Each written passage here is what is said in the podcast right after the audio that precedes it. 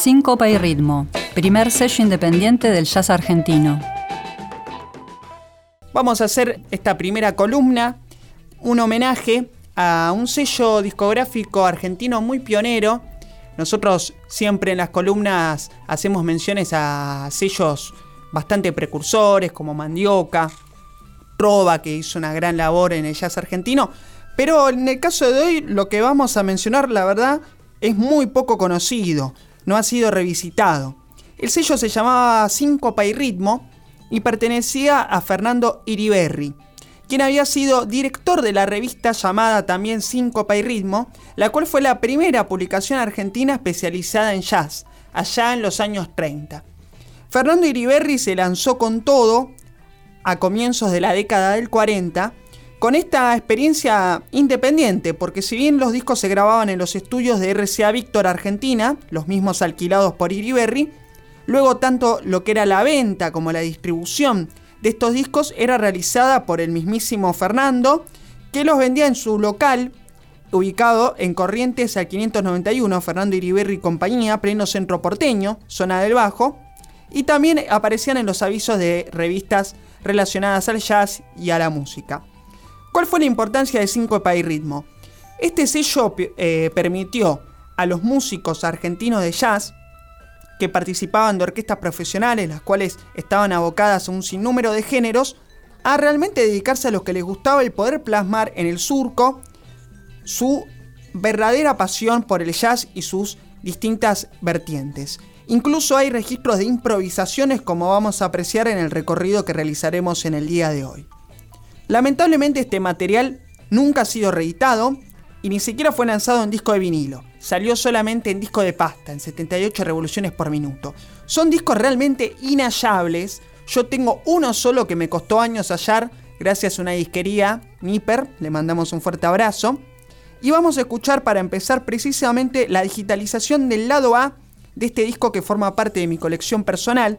Es el disco número 4, porque era una serie numerada, y lo más interesante de estas placas es que además de su bellísimo arte tanto en la etiqueta de los discos como en el sobre que los enfundaba los mismos, es que tenían la fecha de grabación plasmada y el personal, lo cual a todos los que queremos reconstruir los orígenes y el desarrollo del jazz en la Argentina es un mimo que viene desde el cielo gracias a la labor concienzuda de Fernando Iriberri. Vamos a escuchar una grabación hecha por una orquesta que se llamó sí misma como Síncopa y Ritmo, pero estaba formada por un verdadero seleccionado de músicos del jazz argentino. Por un lado, Roger Santander en trompeta haciendo un magnífico solo, quien cabe destacar que tan solo unos años después, una década luego, y monedas, realizaría la primera grabación de rock and roll hecha en suelo argentino, un cover de Rock Around the Clock que hizo en 1955 con su propia orquesta Grabación que lamentablemente hasta el día de hoy no ha sido redescubierta.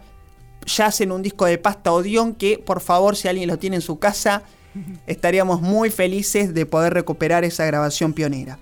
Pero antes del rock and roll, Roger Santander venía del jazz y realizó esta versión de un clásico del repertorio de Louis Armstrong, grabada originalmente en 1928, el Basin Street Blues, junto con un montón de músicos muy grosos, por ejemplo, Abe Lilly en guitarra, Aldo Nene Licolini en contrabajo, Gregorio Fumo alias Fumito en batería, trombonistas como Raúl Fortunato, otros trompetistas como Carmelo Bani y Francisco Maceo, saxofonistas como Ricardo Bozo, quien fue el pedagogo del saxofonista de Memphis La Blusera, así que otra persona que tuvo un rol fundamental en los orígenes de muchos de los rockeros que eh, conocemos y adoramos.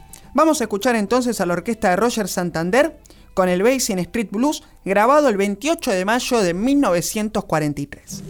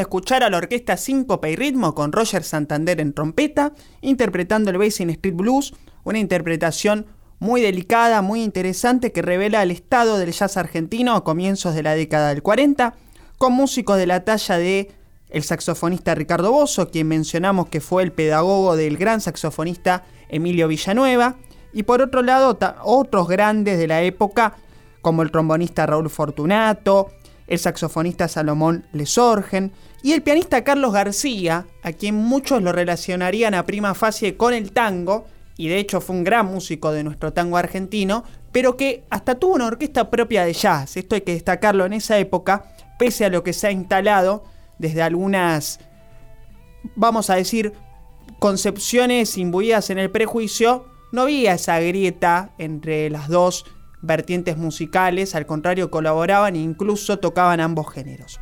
Vamos a escuchar otro registro que tiene una importancia mundial, así que es más que importante que esto salga a la luz.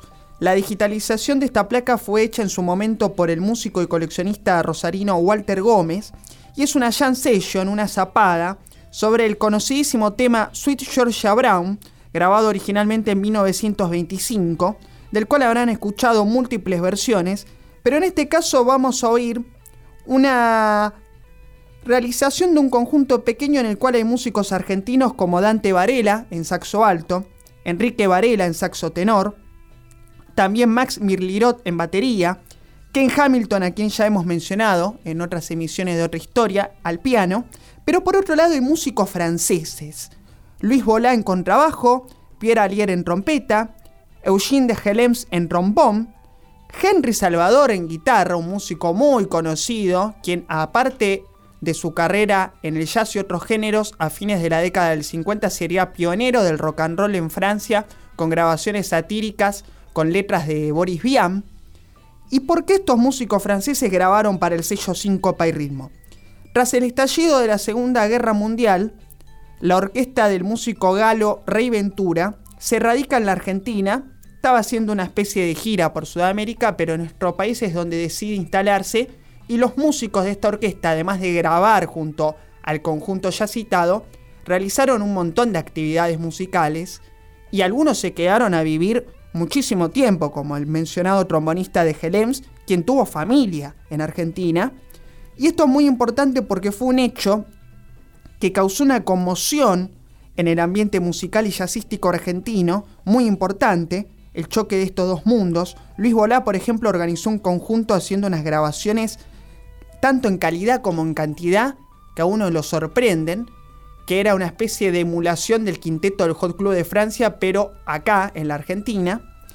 Y no obstante, no hay hasta el momento de hoy una exploración, una investigación profunda de este momento histórico, ni tampoco la conciencia de la importancia para el desarrollo del jazz en la Argentina de este cruce entre dos culturas y entre dos países distintos. Vamos a escuchar entonces esta jam session sobre Sweet Georgia Brown realizada tanto por haces argentinos como por haces franceses del jazz.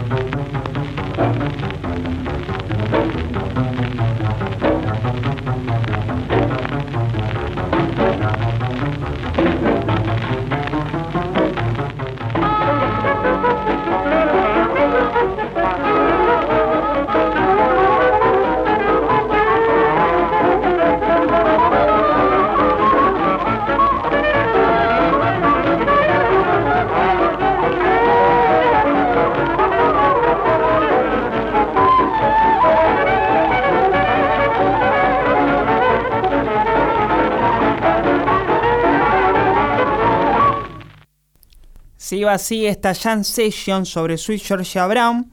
Se trata del lado B del disco 5 y ritmo número 3, también de la misma época aproximadamente. Y como decíamos antes, participan músicos franceses de primer nivel como Henry Salvador.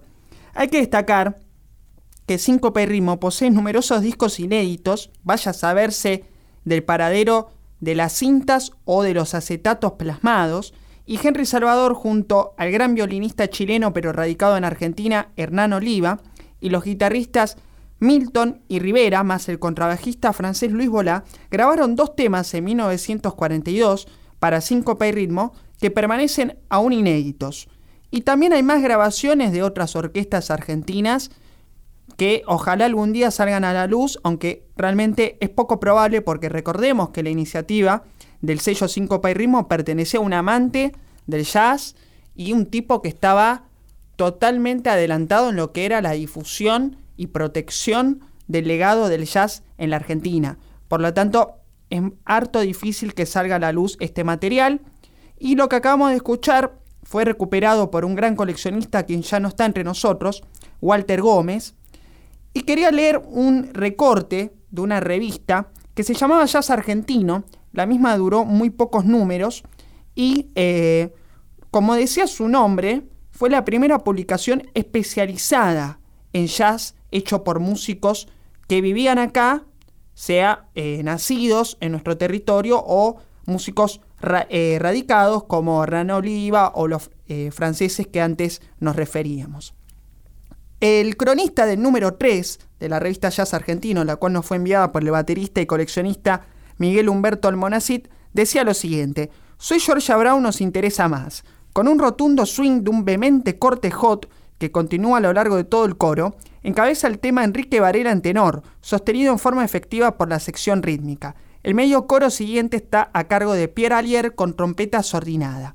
Destacamos su maestría en la utilización de la sordina, elemento de escabroso manejo que requiere sumo tacto y discreción. Completa el coro Varela, haciendo una buena preparación para el coro de piano que toma Ken Hamilton después. Decididamente nos gusta el desarrollo general de su solo y la claridad de sus ideas. Apoyando el piano se destacan, en la sección rítmica, Henry Salvador y Luis Bola.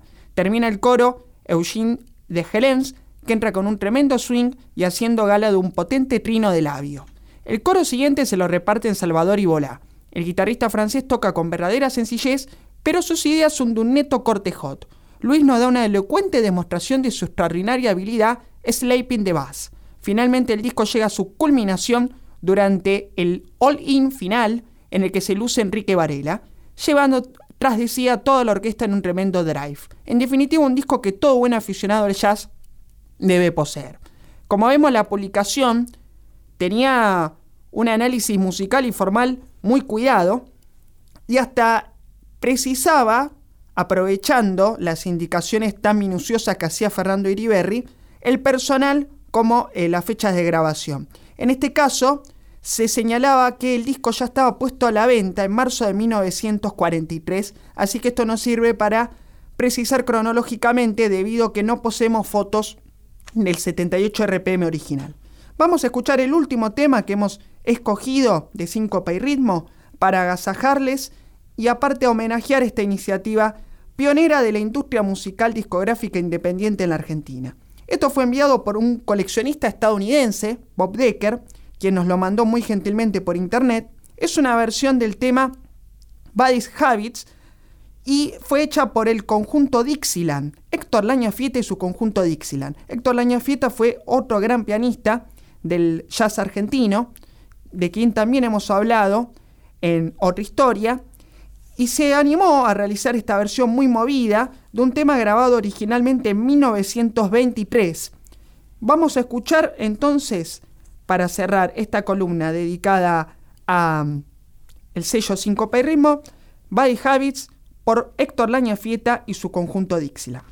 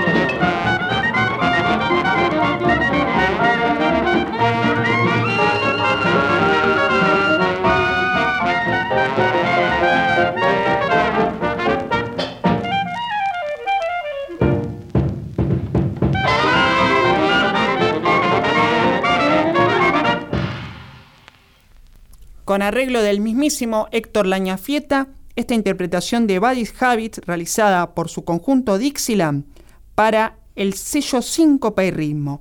La grabación fue realizada el 16 de septiembre de 1942 e inserta en el lado B del disco número 2 de este sello. Otra historia.